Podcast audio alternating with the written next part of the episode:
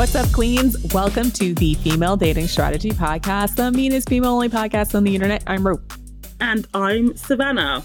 And back by popular demand, it is Lara, my sister. Mm, what's up, queens? there is a reason why she's back, by the way. This is not just like a Nepo baby just show up and just be on the podcast. Because today we are going to be talking about marriage, specifically the pros and cons of marriage. We know that marriage is a goal for many women who are listening to FDS.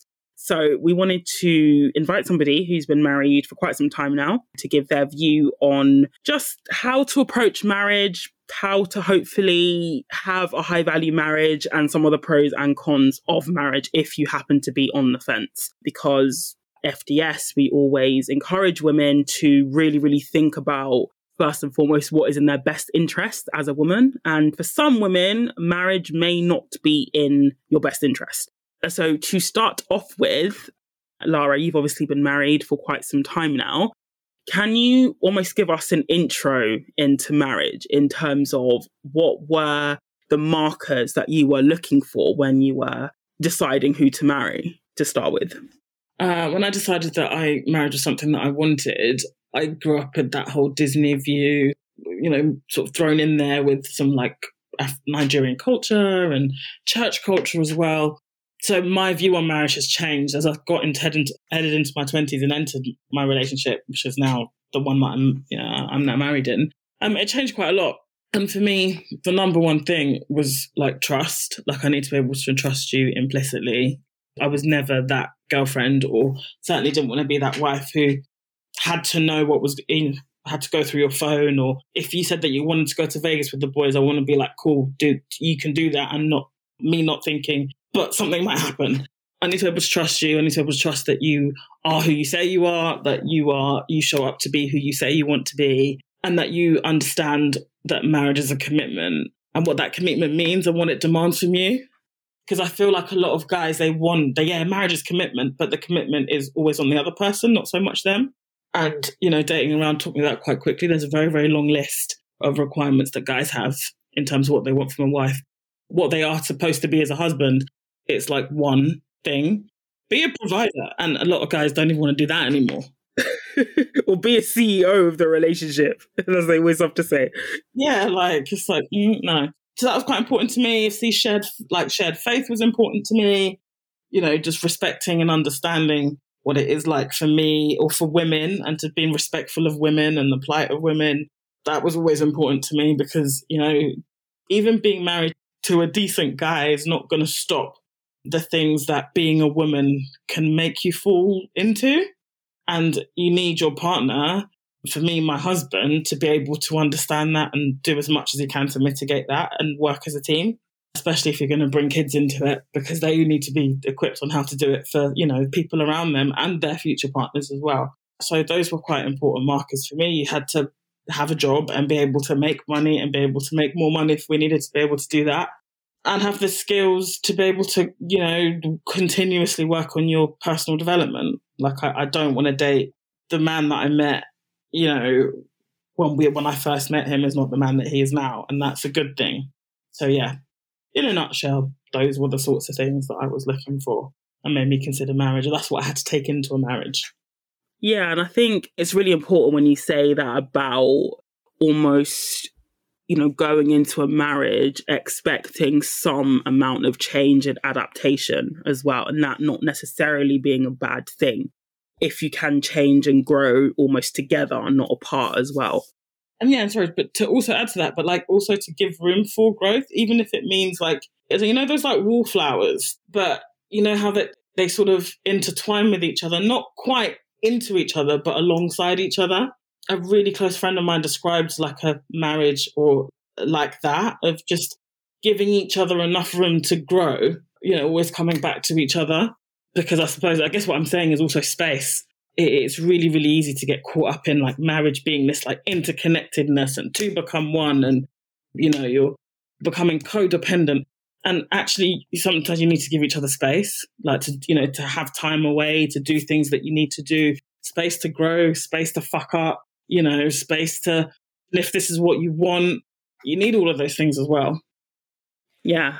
And so, like, I guess, you know, what would you say are the pros of marriage that I suppose go beyond like the general discourse of companionship and, you know, the stuff that we see? Like, you know, what are some of the pros that are perhaps a bit more hidden that come with marriage?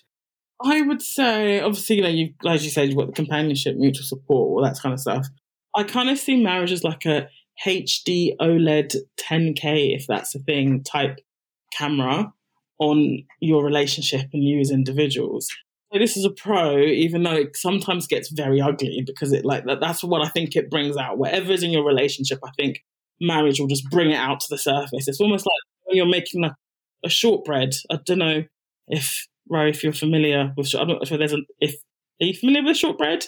America's biscuits are crap, so probably not. Yes, I love shortbread. Our biscuits are not crap. Our biscuits are the best. They're not like scones. They're American style buttermilk, like flaky biscuits. So it's not like a scone. I'm just saying, bro, I had an aunt who lived in America, and any time I went to go and visit her, like I'd have a 22k luggage and 20 kg would be of biscuits because she hated the biscuits there. That's what I'm just saying. Where is she going? What city? Because I'm like, there's no way you hate American biscuits. British confectionery, like you can't really beat it. Huh? Yes. maybe the Danish can. We don't do sweet biscuits. We do savory biscuits. So maybe that's the difference. That's it. That's the problem. Therein lies the problem. you don't do sweet biscuits. So what we call sweet biscuits are like scones here. They're called scones here, but they're like they're not popular. Like American biscuits are like flaky buttermilk. Have you ever seen like the Pillsbury guy? The hee hee. So like, well, you don't use Pillsbury because that's like passe. Like everybody's mama got their own biscuit recipe, but like it's so good. It's like savory, buttery, and you put like sausage or eggs or gravy on it. That does sound quite nice. That does sound nice, to be fair. Or yeah, yeah, yeah. So if you eat it that way, it's really good. But yeah, if, if you're expecting a, a European style scone, then no, it's not anywhere near the same. All right, okay. I don't know. I'm trying to, you know, when you're making like a biscuit, I don't know, or maybe a cookie. That's what it would be. Yeah, cookie. A cookie. Yeah, cookies are like the unleavened, flat, round, like chocolate chip stuff. Yeah, when you're making the dough, sometimes when you make the dough and you're like, you know, you're cross crumbling it in, you know, you're what do they call it? The rubbing in mix method. When you're making the dough and then you shake it, and then all the bits come to the surface. That's kind of very way roundabout, long story way of explaining what like marriage does to a relationship. That's a good analogy. Good analogy. All the good, the bad, the ugly, literally to the top. And it's like HD in your face. You can't deny it. And sometimes it gets, when it's good, it's great, but you know, it really can bring out your ugly. And I think it's a good thing because then you can confront it and deal with it, which is why I think that whole commitment to your own personal development is so key so that you can recognize that and be like, okay, I need to work on that. We need to work on that. And I think that's a good thing because even when no matter what happens to your relationship after that, you're able to use marriage to make you a better person, which can only be a good thing. I think a lot of the pros and cons I feel like are like two are on like the same was it two sides of the same coin? So they work as pros and cons depending on how you look at things. So for example, a lot of people get together, myself and Stephen, we're very different personalities. And that's great because you know, it means that you can be yourself and it means that you can, and that someone just gets you. And it makes that whole transition from having to be overly articulate and, you know, have to really overly verbalize what exactly you need all of the time. And it makes that transition to like non-verbal communication and you just know what that person needs before they've said it a lot easier because I suppose you just sort of use your strengths and weaknesses to sort of balance out each other. Like that often works quite well and even just the division of the house labor, the things that I absolutely loathe doing in the house, Stephen is happy to do them. Like, I just can't stand cleaning the bath. Like, I've never done it since we've been married. He does it, and he seems to get something out of it. It's just great. So, stuff like that is also really good. So, I'd say that. I think human beings, we're creature of habit. And I think it can bring like a sense of routine and for someone like me, that, you know, has been quite a good thing to have that because I'm very impulsive and I can be all over the place. And there I am still all over the place, but I have like a base. off the back of my marriage, knowing that I have to, there's somebody else that I have to think about. So I have to structure, I do actually have to structure my day. And that's also helped me in ways as, you know, as difficult as it is to be that way. So that whole like just sort of ongoing developing, I'd say that was a pro too. I'd say also from the outside looking in, I know people talk about that commitment between two people, but it also does take your relationship in the eyes of others as well, almost to the next level. I remember when you and Stephen weren't married, when you were just dating, if, say, I wanted to invite him anywhere, it would just be like, oh, ask Stephen as well. But after you were married, it was just assumed that both of you would come together. You know, I didn't have to send a separate invite because you were seen by everybody else as a unit and not just as boyfriend and girlfriend. So I think from the outside looking in, that was quite, a, I guess it's a pro as well. It's one less text to send. but yeah.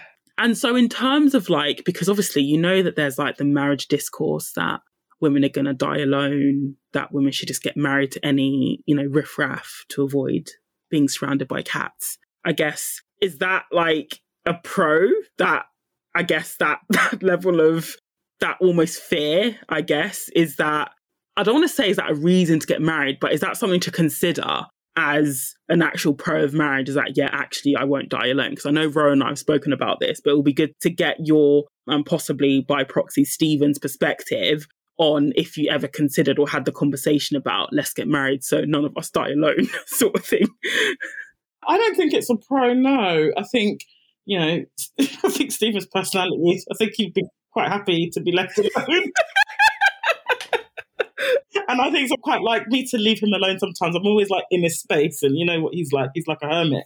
He's like an armadillo, the one that you know just like jumps into the shell. they don't want to interact with people. That is his spirit animal. He came as an armadillo before this life, and he will return to an armadillo after this life. the reason why I say like, I remember when I first got married, I was just like, and you know, you think about it, it's like, wow, this is for the rest of my life.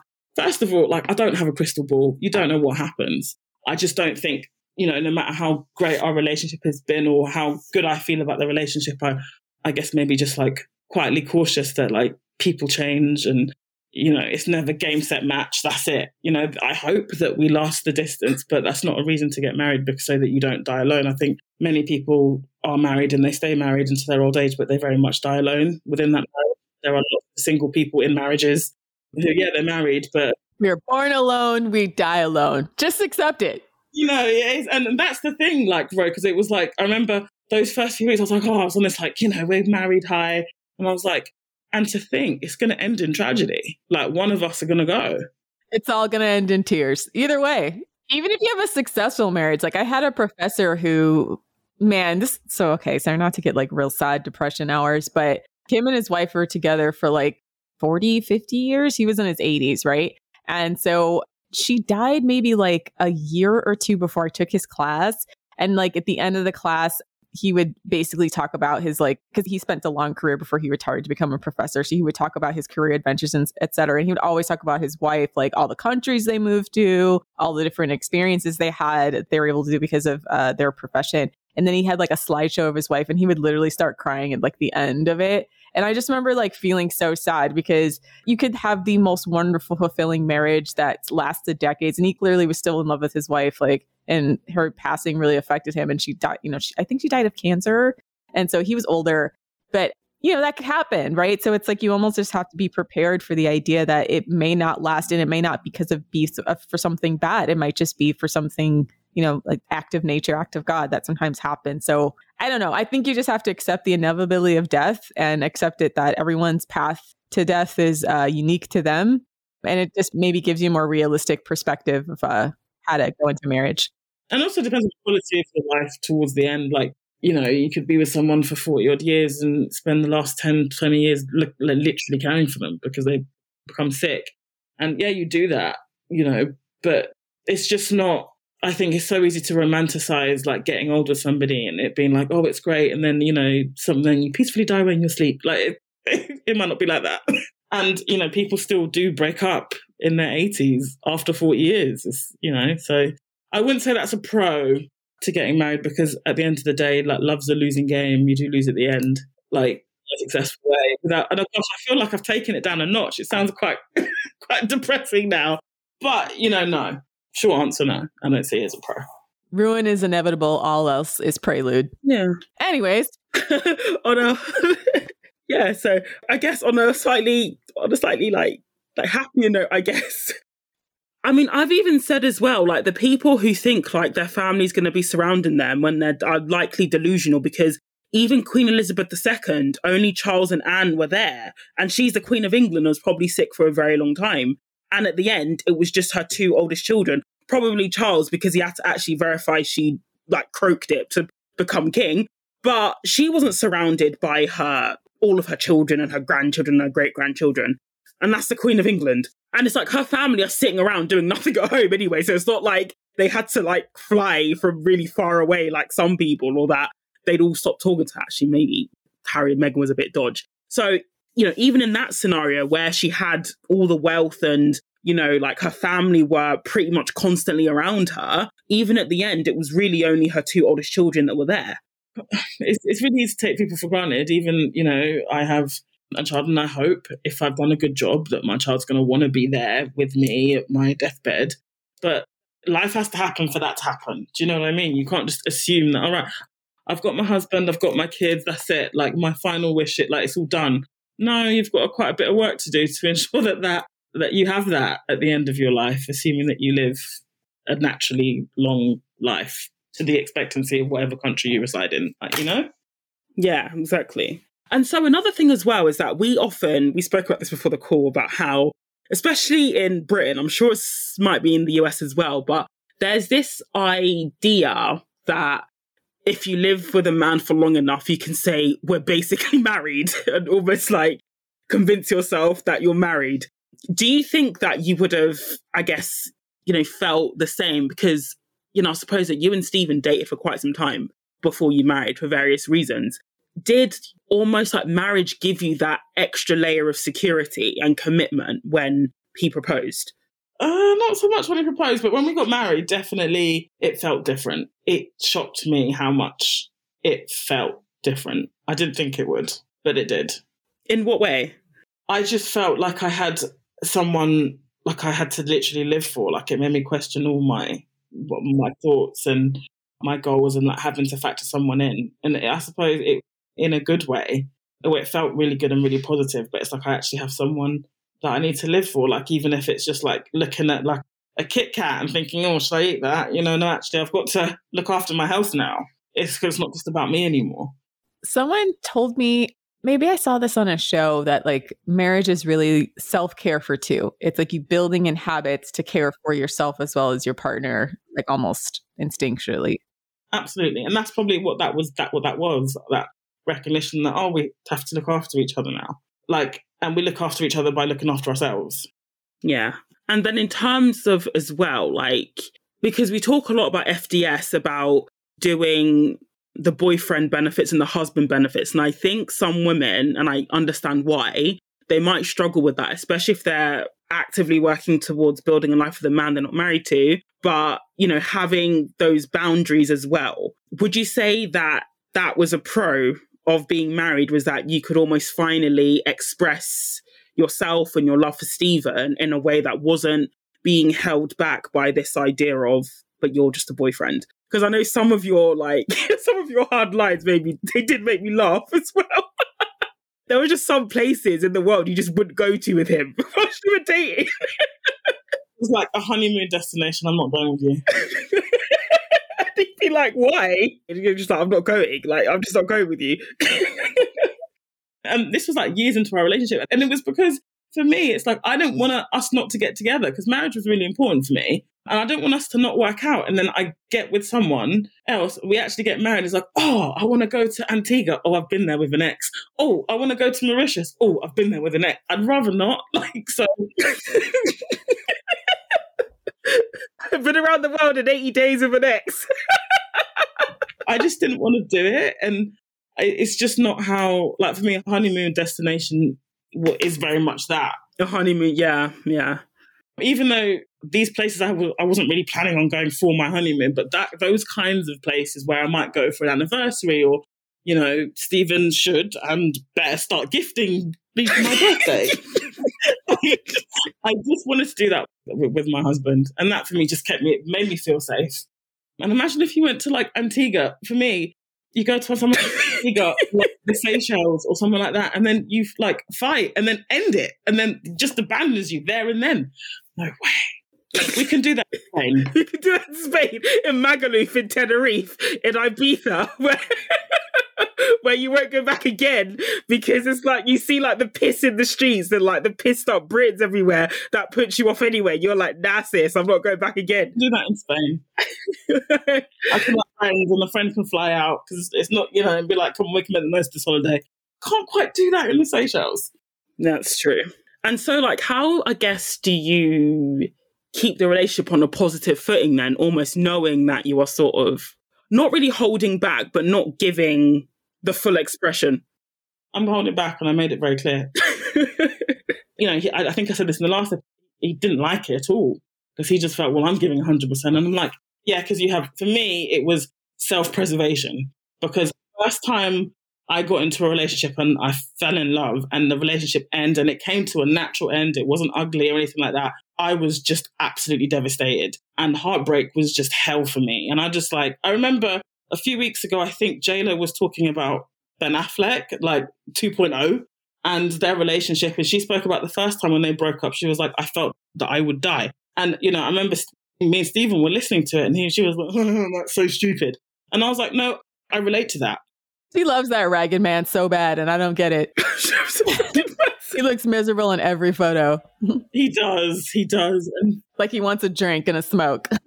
I mean, I can also imagine though, JLo. I mean, imagine like, you know, most women, you know, sort of have the breakup that Lara described, but doing it on a public stage would just make it so worse. Like after the album where you were singing about your love for him and it just ends, like that would be She didn't sing on that album, but okay. she, she didn't sing on the album. Unapologetic Okay. shade. okay, fair. Okay, fair. She didn't. But yeah. I just couldn't. Experiencing my first heartbreak taught me that, okay, the next guy, if it's any more serious, I feel like it's going to hurt more. And I don't think I can cope with that. So if the only way I can cope with it is to just be like, okay, here's my boundaries. This is what I can feel like I can deal with. I can't give like a boyfriend all of me. I can't do it. And I'm not willing to do it. So I'm just going to tell you I'm not going to do that because I'm not married to you. Like, and yeah, he found it really hard because he's like, I'm giving 100%. I'm like, yeah, because you can do that. That's great. And I'm, you know, that's you. That's your decision. It's not, I'm not asking you to make these decisions. That's you. But me, I'm not willing to do this until I'm married. And that's that. And it's not like a, you have to marry me first. It's like, I'm just not going to do that for you. And some of this stuff is just not my business. And I wish sometimes more women would just mind their business in relationships. Like if I come to your house and there's pots and pans everywhere, I'm not cleaning that. Right. See, the thing is, the trick is, and like, this is, I am so often finding parallels between relationships and like other types of relationships you have, like employment, et cetera. It's like there's such a, a false social contract that I think only women are obligated to follow or like employees are obligated to follow. It's like if you're like a historically exploited group, the other half doesn't like when you assert boundaries to get benefits from them, right? So, or when you don't like take in, because they think like you're supposed to, if you work really hard and you show me, you know, you're worth this, etc. Like then, you know, I'll reach up, I'll reach down and uh, elevate you to the status of girlfriend, wife, whatever you think is going to be like whatever uh, goal they feel like you're trying to reach. But the truth of the matter is, it's always about like leverage, self respect, and boundaries. Like, are you in a position where you can leverage, make demands, meaning like you're not desperate, you're not in a place where you're like, oh, I have to like, I have to take this deal because I need to. Can you uh, draw boundaries about what you're willing to do? Are you willing to walk away if a person doesn't respect that? Three, are you able to demand value for anything you would contribute, right? So, like, if you just go in and start doing laundry, start doing dishes, start telling them, like, yeah, I'll go on whatever trip you want to go on to. Firstly, I would still take the trip, but like, I see that's your boundary, but like, because I don't, I like free shit. I like going on trips, and like, I would just go with another guy. I also like, there's plenty of places to go in the world. the Seychelles is big enough. the Maldives is big enough. yeah, like the world is big enough. so then like yeah then you force that other person to the negotiating table from like a position of power right versus like where women are often coming from a, a, position of disempowerment because there's this idea that we're always like supposed to just give away all our value with the hopes of one day a guy liking you yeah i think that's really that's a really hard and difficult place to be like where you feel like if i do this then i'll be rewarded like without sounding like one of those moving those instagram mottos like you know like you say that you know you are the prize, but it's like I don't see that you know I never saw like someone proposing to me as like some sort of reward or like you know I take no pride in being a Mrs. So and so. For me, it's like yeah, let's do life together. That's what it was to me, and it's either we do it or we don't. Like it's not an institution. I think people see marriage as like an institution to chase after, and it's not. It's the person that's the most important thing. Well, if they didn't, then women wouldn't do it because you would start evaluating what we get out of it. Right. And a lot of women are sold the fantasy because the reality is often so far below what the fantasy they're selling. So, like, they have to trick you to do a job that's exploitative somehow. Right. So, they have to give you like the fairy tale. So, you know, the white picket fence, the knight in shining armor that's going to like come and ride in on his white horse and whisk you away happily ever after. And they present that idea as marriage is the goal and not the relationship is the destination. And I think that's I think that's so deliberate. I think we're groomed that way on purpose so that we're exploitable. Yeah, that's true. It creates an imbalance, doesn't it? And the the, the power sits with one group and not the other. Yeah. So, so so moving on to the cons of marriage. So what are some of the cons that you think come with marriage? So let's talk about romance first of all, when you get married, certainly when I got married, like romance isn't this like spontaneous. It can be, but over time, it, it doesn't become this spontaneous like thrill thing. You actually have to inject it into your relationship, and that is long. Like sometimes it's not fun. It, feeling like you have to do something, and it's just not fun at all sometimes. And also, what romance looks like changes.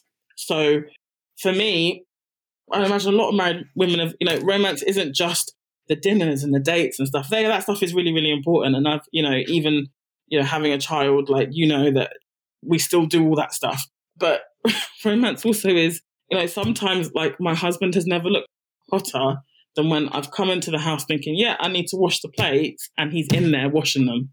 We spoke about this, like useful men, just being useful, like using their muscles and their brain power to be useful or just remembering that there's this, you know, my husband, like he's like one of those like I'm against veganism, like, but just there are these vegan snacks that I like that I buy that are you know pricey as fuck, but he buys them randomly for me. Like it's stuff like that, just doing things with his time that where he's got much better things to do with his time that just frees up my time. So romance starts to change. Like I, you know, yeah, things like that. And just remembering understanding or when he understands that it's difficult as a new mother or as a woman, you know, in the working world, it's harder for me. So being willing to make sacrifices that makes it easier for me. He's literally taken like the baby into meetings, which by the way, I think should be like normalized for men to do, like taking babies into meetings with them at work. I think that should be normalized because men should be doing the childcare. And if they're at work and the work, you know, know that they're a father, why can't the baby sometimes make an appearance? or even just sometimes when he's working from home and he's got a lull period or he's able to, you know, multitask. I'm just like, I've had enough. Like, I just want to watch my crime show in peace. to be fair, my niece is a duchess. She's an absolute, like, future Duchess Meghan of the UK. She's so demanding. She's so, so cute, but she knows what she wants and she knows how to get it as well. yeah, I'm just like, and that's why that, that, that changes because, you know, him doing tasks for me before that it's just like, oh yeah, thanks. It's like a favor, you know? But no, this actually means that like, oh, this is why you're great, you know? Comes those more, the less almost grandiose things. I feel like some of the cons that marriages, the stakes are higher. So when things are tough, like, I mean, it, it's taken years for me to just, to not think when we have an argument, think back to before we married and be like, this would be over the phone before. And I could just be like, I'm busy now. Bye. I can't do that now. And being able to do that for so long and then suddenly have actually have to like stare at the problem sometimes And sometimes when you go through those really difficult, it's harder to walk away and it can feel make arguments feel very intense, especially when you don't feel like you're being heard because it's like, what? So this is going to be my life now.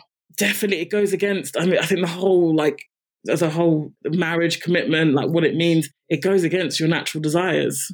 Like you're we're naturally selfish. Like you know that 80-20 rule.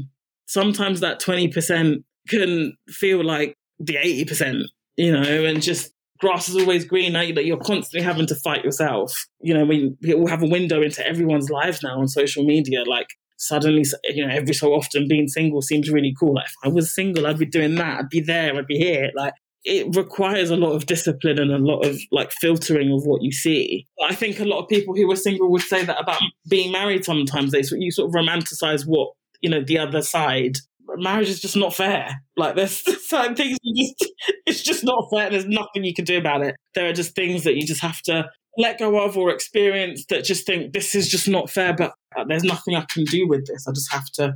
I'm going to have to accept it and just keep having to redraw your boundaries because as you change as a person, like, and often you don't realize that a boundaries change until there's friction, and you're like, suddenly this doesn't feel comfortable for me anymore. Can you give an example of such a of what you just said. Like, can you give an example of like a situation where you just have to accept it's not fair? I feel like sometimes when you look back, you know, they say like when you have like arguments or disagreements, or you you've made a decision and you've chosen to like compromise or meet in the middle, and it hasn't worked out, right? Your natural instinct is to like you want to blame the other person or you want the other person to take responsibility and that's actually not going to help anything. So you kind of have to deal with a I compromised what I wanted, or you know, and then it didn't really work out, and there's no one to blame, and now I feel like I'm the one who has kind of bore the greatest brunt of this, but it was an agreement. If I went back to that decision, I probably would have made the same decision. I just the outcome just didn't work out. Do you see what I mean? You know, and that word compromise, my gosh, like people use that to again silence and bullshit women. Like compromise, compromise, compromise. Like, you know, you've really got to understand what a compromise there's a fine line basically between compromise and sacrifice. And I do not, I'm so against this long standing tradition, especially it is kind of put on women that, you know, marriage is or relationships are one long sorry tale of sacrifice. Like you shouldn't be sacrificing. Compromise, yes. But yeah, when you're having to sacrifice, you know, your peace, your sanity, your career, your feelings, your thoughts, your aspirations, your dreams. Like, come on, mate. Like, this isn't, you know. Yeah. And I think people need to understand the difference between the two. Like, a compromise is, you know, your thoughts and feelings are taken into account and you come to a agreement that is favorable to both parties, whereas a sacrifice is usually when somebody loses out quite significantly more than the other. And I feel like it's easy to conflate the two, especially with women where we are expected when they use the term, you know, compromise to really mean, you know, just roll over and accept it. As Roy said, I think it's by design. It's all design. The system is designed to keep us down. You know what I'm saying? Yeah. I mean, I also think as well, like, obviously, you know, touching off the back of that as well, we have women who obviously want to get married. And at FDS, we encourage women to go into marriage with their eyes wide open and with their own assets and with their own aspirations and dreams. So, I guess, how would you balance that with having to compromise? So, you know, let's take the example of a typical marriage where you're having children and, you know, you're probably going to be staying at home for the foreseeable. How do you, I guess, compromise on the fact that you'll be the one staying at home that your career is going to take a hit, that you'll be going part time? And can you think of any ways that women can protect themselves and basically safeguard themselves against that situation? Because I always feel like women who have children are really, really vulnerable. And, you know, Rowan and I've spoken about this on the pod before, but that's part of the reason why we feel like conservatives are very much about like bullying slash like guilt tripping slash trying to push women into having kids is because they know that it makes women's lives more difficult and they are more vulnerable as a result. Therefore, they're easier to control. I think with the career, like to safeguard yourself, first of all, I feel like you need to respect what you do. And your husband needs to respect what you do as well. And even like friends, like before even get there, like you need to respect what you do. And it doesn't matter what you do, but you need to just put some respect on it. If you don't like what you do, then go out and find what you like doing and what you're passionate about.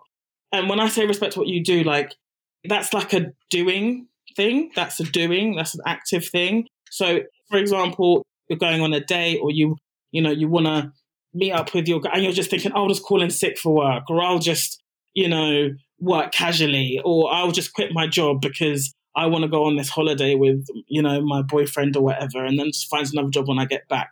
You're not really respecting what you do. And the thing is, when you then, if you were to then have children, get married and have children for this guy, and then you start feeling vulnerable, actually, I don't want to be at home, that you're not going to be able to have a conversation as to, can we both go part time? Like, rather than me take two days out from work, can you d- drop down to one and compress your hours so that I don't have to drop down two, three? Do you know what I mean? Have a negotiation that don't just assume that you know, I'm going to get married and then have a baby, then go part time. Like, don't ever just say that. Like, wait till you get there and even just make sure that there are options. Even if you know what you want to do, even if you want to, I know I want to have kids and once I have that baby, I'm not working. For the love of God, don't tell a boyfriend that. Just say, yeah, I would explore all my options because it's challenge like once upon a time i wanted to be that one who went who went automatically you know went to part-time then i wanted to do go back to full-time and put kids in nursery then you know if you're not respecting what you do then that conversation just won't be a conversation. It will just be expected of you to just do that and put up with it. Equally respect your time. So even though like at the moment i'm on mat leave but i've said to you know i've spoken with stephen and said at some point I'm going to put her in like nursery or find childcare for her so that I can have a day to myself. I'm not back at work, but even if I had no intention of going back to work, that doesn't mean that I can't do those things. Like, so you, you really do have to respect your time. Like, whether it's making sure that you invest in friendships, you have hobbies and interests that you do that mean that you need to protect your time, if that helps. And that will always help. Because if you make out that you've got nothing better to do than look after a baby, then it's going to be a harder conversation to have. Do you know what I mean? And also, like I've always harped on to Stephen about it's this. Some of this is a natural order because you know if you give birth, then you're going to have to take time out of the workplace, right? And you know we're starting to get paternity leave in the UK. It's not equal to maternity leave.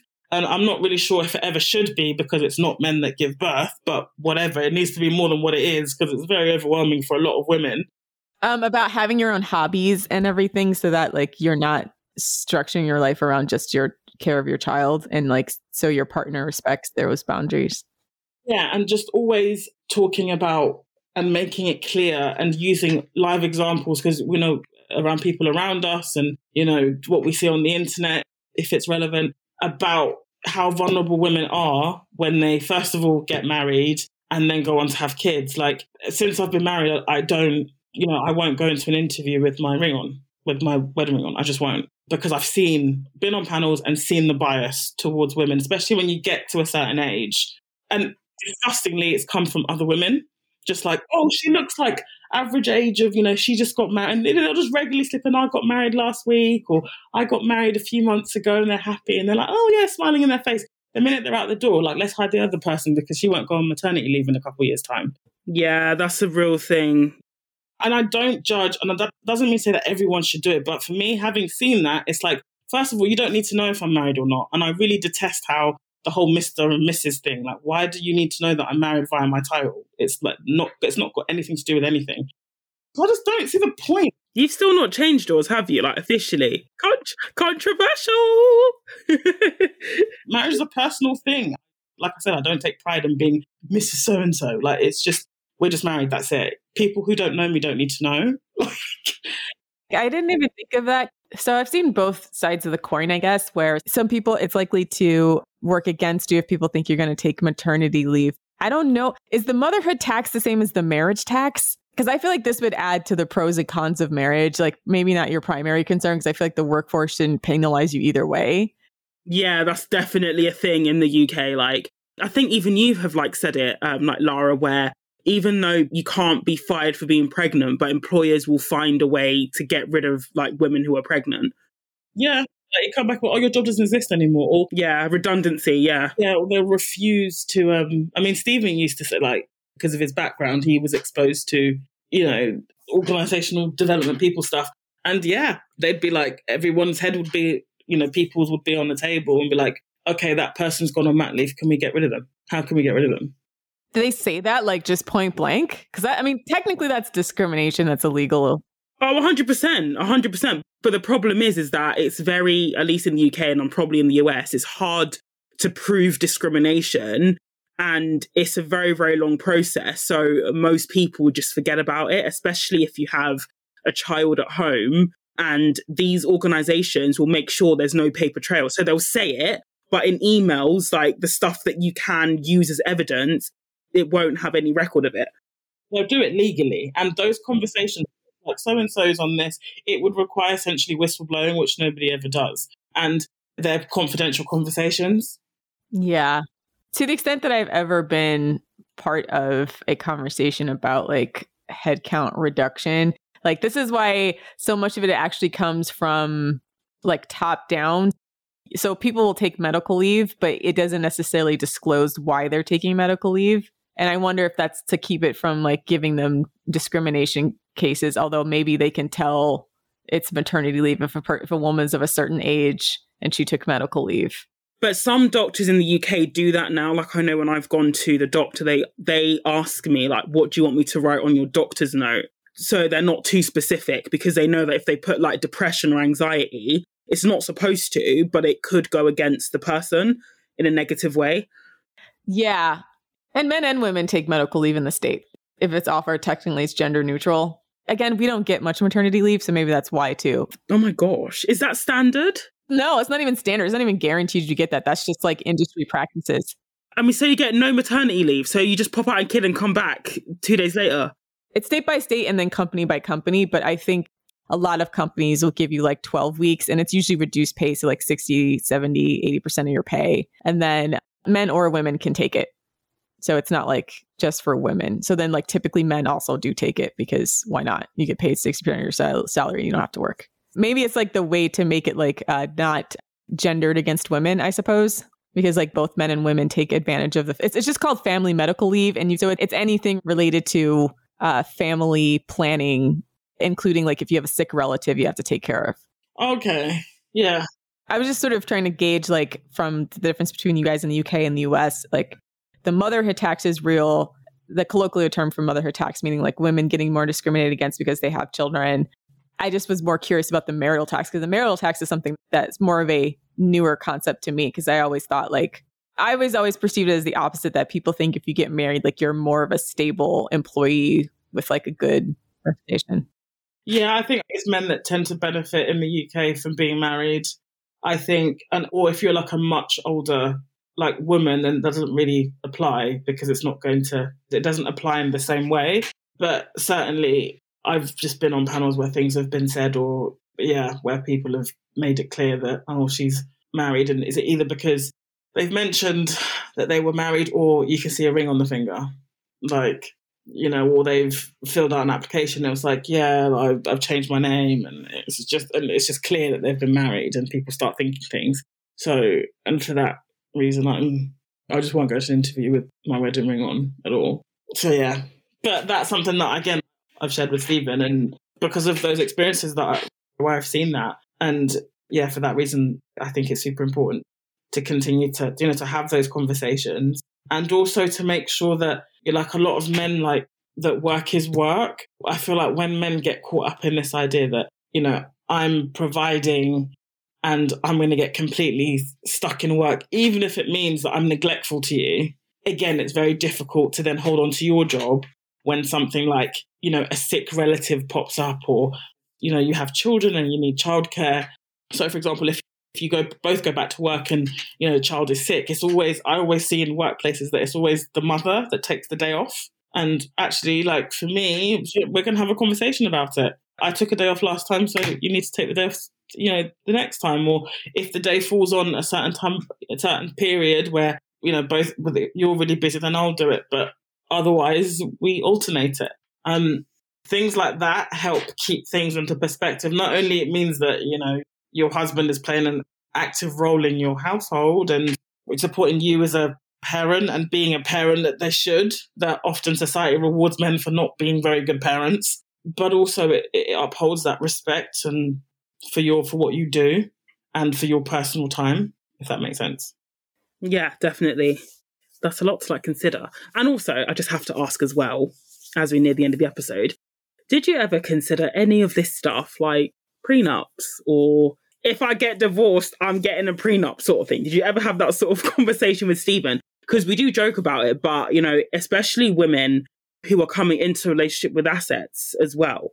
And, you know, how to protect that in the event of a divorce, because we always hear about how you know, men supposedly get rinsed in divorces, but we don't always hear about the other side of it as well. So the Britneys, the Adeles, the I'm pretty sure it was also a Kelly Clarkson as well, uh, Mary J. Blige, you know, women who've just been completely done over by a divorce. And I'm just wondering, did that ever, you know, was that ever a conversation that you had with Steve? And I guess, yeah, was that ever a conversation that you had? And is it a conversation that you are going to perhaps have in the future, bearing in mind that when you got married, perhaps you weren't at your maximum earning potential, either of you. But if that changes, is that something that you discuss? Yeah, I mean, I didn't have like assets like that. I had cash and I had, you know, a fair bit. But yeah, we had a conversation about how that was going to be like split spent. And, but I would say that for women who are entering relationships and marriage, I will always say, and as audacious as this sounds, I just think it's the fact of the matter. Like women with assets, I think are more vulnerable when entering like marriage or any sort of legally binding marital agreement than men with assets.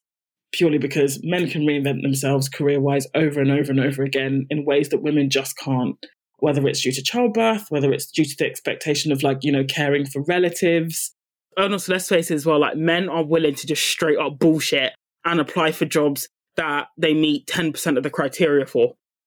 Well, yeah, like the inequality in the workplace. And also because of sexism, the nature of the professions that women tend to go into don't often pay as much as the kind of profession that men go into. So if you're, you know, working in in, in the UK, and I know it might be slightly different in the US, but like sort of that sort of health and social care type profession or retail and hospitality, where you see a lot of a lot more women than you do in the STEM uh, industry, you don't get paid very much. So you know you don't get paid anywhere near as much as you know those other industries. So, and if you're having children or then looking after children, given that you know most, well, certainly in the UK, the primary caregiver is seen legally often as the mother you're not going to be able to necessarily either keep those assets because now if if you divorce and you can't you know if you have an asset and then you divorce and it's deemed that you cannot afford to pay continue to pay that mortgage on your own by a bank they'll take it, they'll take it off you. And i have seen that happen as well and it's absolutely devastating. If let's say you've then remortgaged to remodel or whatever and then you break apart and you know they says like well you, you know you're now on half your salary because you work two and a half days a week because of childcare and you've got childcare to pay for, you can't afford this house anymore. Right? It's not great. So, you know, I would say to discuss prenups and how you're going to split stuff as a woman. Yeah, because that's his real name. Um, like to just cut the last name out, please. Thank you. If, if Stephen were to um, develop any sort of, or if I were to develop a business with like you or my family, then absolutely you're signing something to say that no matter what happens to us, you're not you don't get this. And I would do the same vice versa. And women should also like you need to think about the decisions that you're making.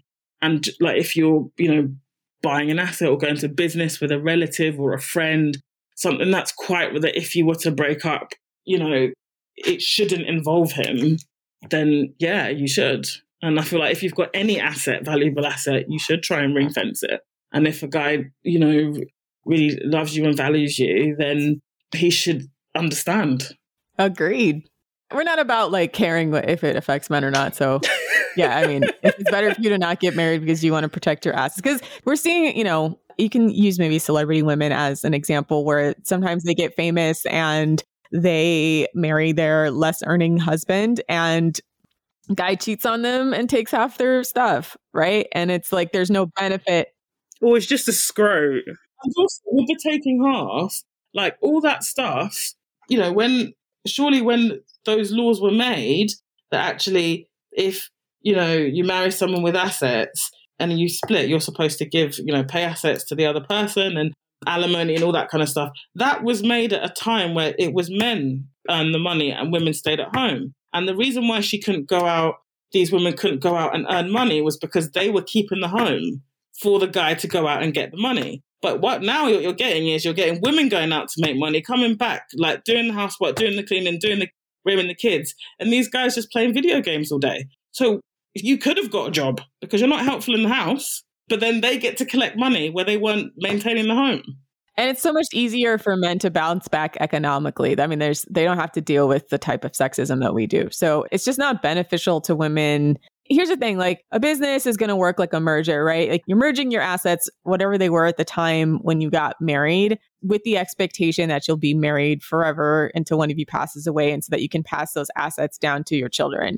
If you like get divorced, and he like starts another family, it becomes like even harder to get like the assets that would have normally been passed down to your children or at least to support you while your children are alive if he goes off and like starts another family. And I feel like that's much more of a risk with men because of the fact that they don't have to carry like pregnancy either. So I'm I'm the person that like opinion that like sometimes it should be more punitive against men to make sure they're not like starting multiple families they can't afford and that they have nothing to pass on. Like seriously, like, so they're taking so much. I mean, we just talked about James Brown's is like 11, 11 D kids or whatever. Like, the rare, there's no assets to split anymore, right? Because they keep hissed away everything that would have been like your kid's inheritance afterwards. And that's why I just don't think men should have shit ever.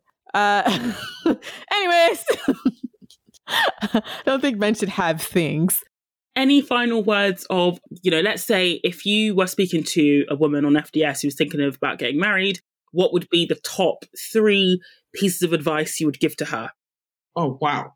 Top three pieces of advice would be probably definitely to write a pros and cons list and like ask yourself, like, is this really what you want? Marriage is a great thing, but and it can feel sometimes it can feel very, very restrictive. And that feeling of restriction often comes when there's something wrong. And I think if you're not someone who can articulate and feels comfortable with your partner to be like, hey, this is what I'm feeling. And I feel like there are a lot of women who will just suffer in silence because they're afraid of their partner's reaction. Then I think more women need to be willing to disagree with their partners and walk away. I really do feel that there are like women are more afraid of being in a relationship and then not ending in marriage than they are actually being in a marriage that ends in divorce. So I feel like you need to be willing to walk away much, much sooner.